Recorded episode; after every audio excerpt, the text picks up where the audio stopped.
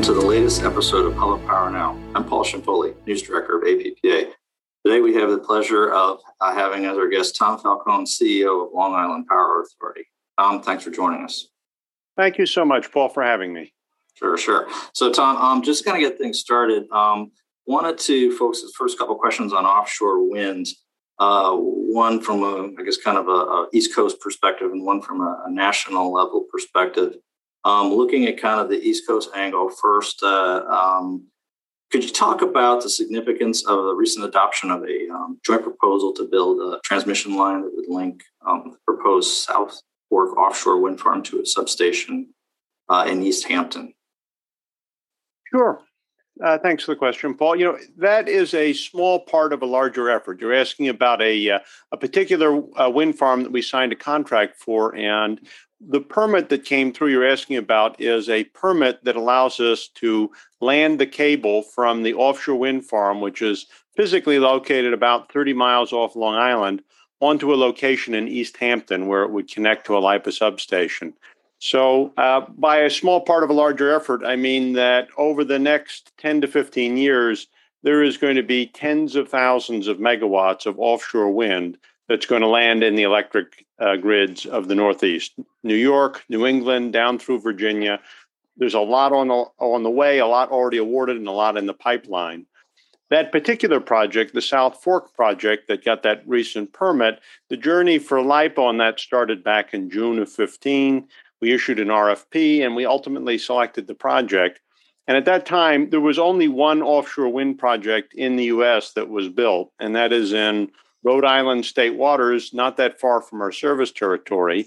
But we had signed at the time we signed it, it was we were really the first electric utility to sign a PPA for a project to be built in federal waters like this. So it was a small project, but an important one. And I think it really got a lot of attention and spurred a lot of innovation after that. Uh, to give you an example, offshore wind leases that the federal government was auctioning off for basically peanuts suddenly started to go for real money. Uh, New York adopted a 9,000 megawatt goal, Massachusetts, New Jersey, Connecticut, Rhode Island suddenly uh, it seemed like offshore wind's time had come here in the United States. So uh, it's an important milestone. It's uh, something we're very uh, proud of. This particular project. Uh, it's a it's another permitting milestone in the step to a commercial operation date at the end of 2023. But it's really a small part of a a very large pipeline of projects that's coming in the Northeast. Okay, great. And then um, President Biden recently um, announced uh, plans to deploy 30 gigawatts of offshore wind in the U.S. by 2030. So I'd love to get your thoughts on, on that proposal. Yeah, it's 30 gigawatts. It's very, very feasible. Uh, states have already made commitments for more than 20 uh, gigawatts or 20,000 megawatts. Uh, and to just give you perspective on that, that sounds like a ton there's already about 18 to 20,000 uh, megawatts of offshore wind operating in Europe. So the technology is there. People know how to do it. It's improving. It's just a nascent industry in the United States. So New York's on this path. A lot of the uh, places in the Northeast are on this path because we have these very, very aggressive goals to get to a carbon free electric grid by 2040. And the only way you're going to get there is with a resource like uh, offshore wind in the mix because it brings tons of renewable energy right into load centers where you need it. Uh, and it can be very cost effective when it's developed at scale. But what they're promising to do, the Biden administration, among other things, is make more lease areas available and expedite permitting at BOEM, both of which are needed to get this done. Okay, great. Um, so, sticking with the topic of renewable energy, I was looking through um, the authority's um, 2021 work plan, and there was um, reference to um, LIPA advancing clean energy goals of New York State and its board through a number of actions, uh, including uh, conducting a new um, integrated resource plan. So, along with the IRP, could you provide details on the steps outlined in the work plan that'll help uh, LIPA advance those clean energy goals? Yeah, we're doing a lot of stuff. To give you perspective, our grid has about a 5,800 megawatt peak. And by the end of 2022, we'll have interconnected about 800 megawatts of solar, that's utility and distributed, uh, we'll have about 2,300 megawatts of offshore wind by 2026. And later this month, we're going to issue the first of two utility scale storage RFPs that will eventually connect 400 megawatts of storage. So that's a lot of resources, uh, several thousand megawatts of resources on a 5,800 megawatt peak grid. So we're doing all those things. Meanwhile, we've retired about 900 megawatts of facilities over the last decade, and we're targeting to retire another 400 to 800 megawatts of facilities, basically one to two large baseload plants between now and 2027. So we've got a lot of activity to remake the grid. Meanwhile, in order to really hit these state carbon goals, we need to pursue electrification. That's going to reduce the carbon emissions of Long Island as a whole because 70% of Long Island's emissions come for transportation and heating, and only 15% from electric. So we're doing things like cold climate heat pumps, which are a huge opportunity on Long Island. 40% of our customers heat with oil, and we can give them a cold climate heat pump today that will save them money uh, up front, will save them $1,000 a year on their heat bill, and will reduce their carbon emissions 40%. We're doing EVs, we're introducing time of use charging, we're doing incentivizing workplace and home charging and DC fast charging.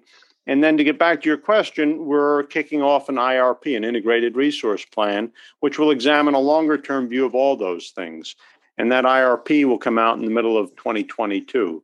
So to take all those things together, we're doing a lot of uh, lot to clean the grid. Uh, we're uh, opening new facilities, we're closing older facilities, we're focused on uh, heating, we're focused on EVs, and we're going to be uh, doing this IRP, or we have started this IRP, which will come out in the middle of next year, which will help guide what we're going to do from the period from really the late 2020s to 2040 and what we need to do today to be successful during that period. So we've got a lot on the hopper. Great. Um, so, kind of just switching gears in terms of topics. Um, could you talk about the factors um, behind rating agencies giving like a series of ratings upgrades in the last few years? Yeah. Uh, well, LIPA has a really great service territory. We're right outside New York City, uh, and it's just a wonderful place to live with very high levels of education and just a great place. You can be in New York from where I live. I can be in New York City in 30 minutes, or I can be at the beach in 15 minutes. That's a, a tough combination to to hit. And there's universities and everything else. So it's a wonderful, wonderful service territory. As a uh, utility, we've got a good record, but we have one problem. We just have too much debt.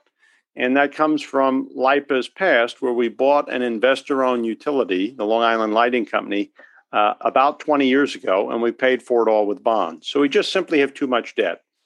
And what happened in 2015 was we went to our board with a with a plan and a set of financial metrics and said, you know, if we do this, if we adopt these, our bond ratings are going to improve.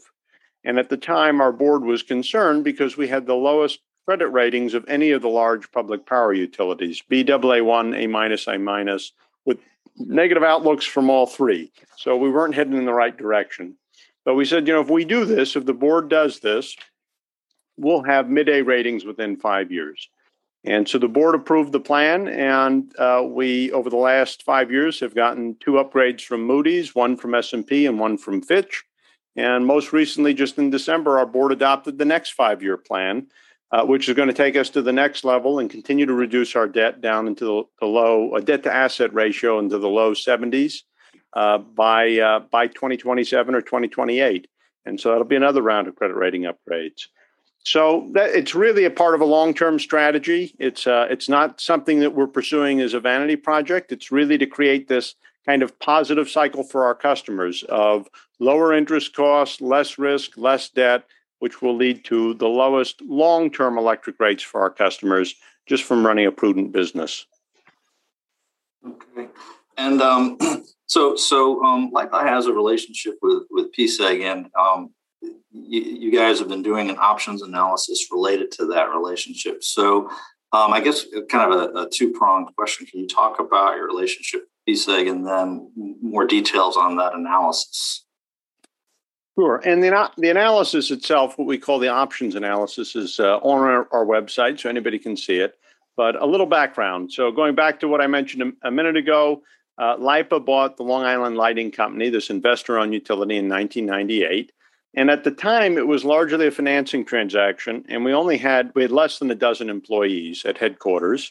And so we essentially hired, uh, we bought LILCO, but we hired LILCO to run it.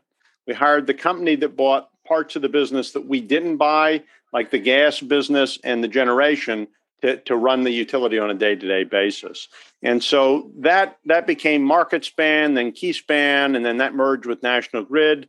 And they be they were our partners from 1998 through 2013. But then in 2014, we decided to go a different direction and we awarded that day to day operating contract to PSEG, which is a neighboring utility.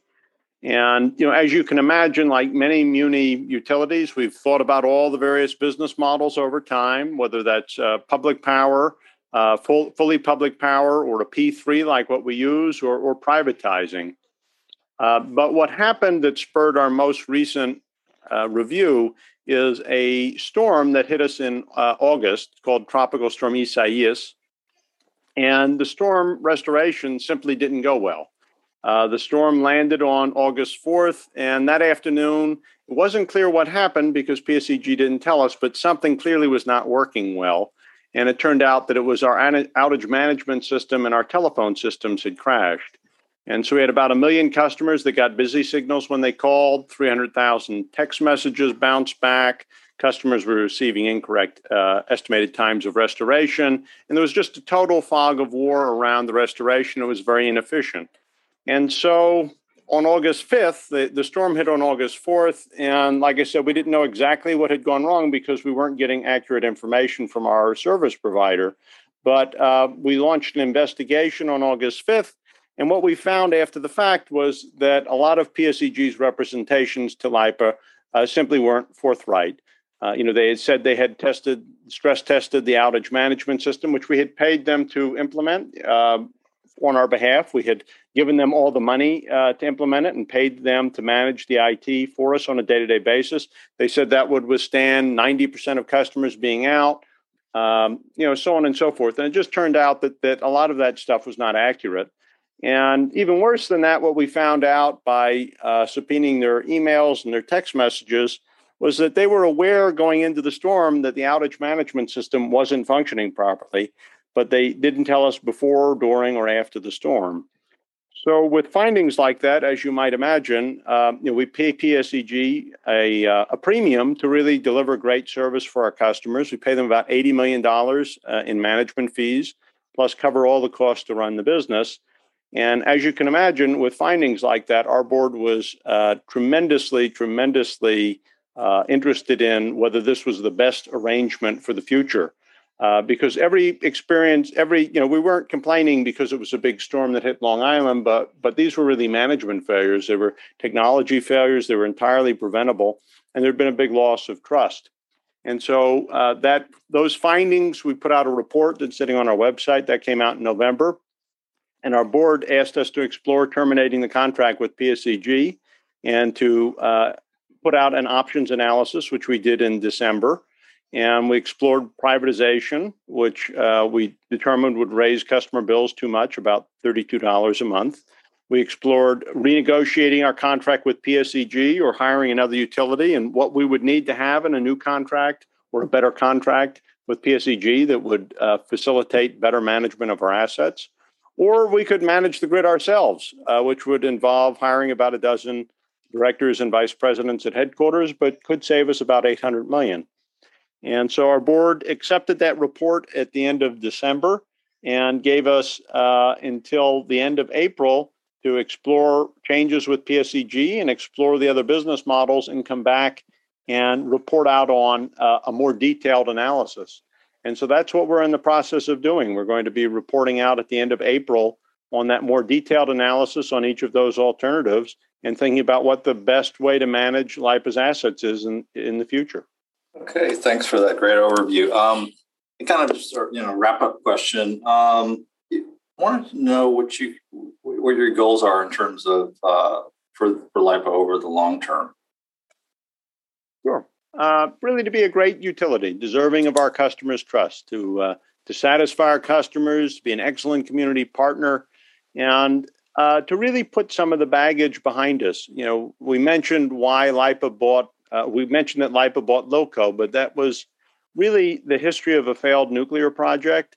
And um, unfortunately, for too long, we really haven't moved beyond it. And we're looking to move on in a very positive direction. So you hear us talking about it today. We're moving aggressively towards 100% carbon free grid.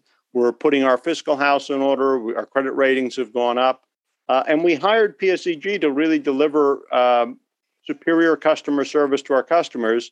And we've been disappointed and we're looking at what we need to do to make that uh, management arrangement right because we're putting all the investments into the grid that we need to have really a first rate top notch utility that our customers deserve but we need to ensure that we have an effective management arrangement whether that's with PSEG or another utility or managing the grid uh, ourselves. But you know the short answer to your question of what are our what are our goals? Our goals are to really uh, be excellent. And uh, and we have made a lot of progress over the last six or seven years. But some things we thought would work uh, worked out uh, less well than we anticipated. Other things have been uh, really tremendous and worked out even better. You know, I mentioned offshore wind.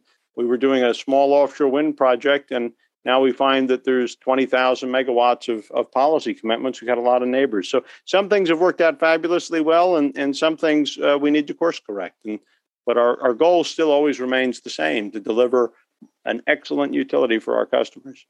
All right, John. Well, thanks again so much uh, for taking the time today. Given everything that you guys have got going on, it, it, I'm, I'm, looking forward to covering all the news, starting with those storage RFPs in our in our newsletter. Um, and and obviously, um, there's a lot going on, a lot of irons in the fire. So we'd love to have you back at some point uh, in the future as a guest on our podcast. Look forward to it. Thank you so much, Paul, for taking the time. All right. Thanks again, Tom.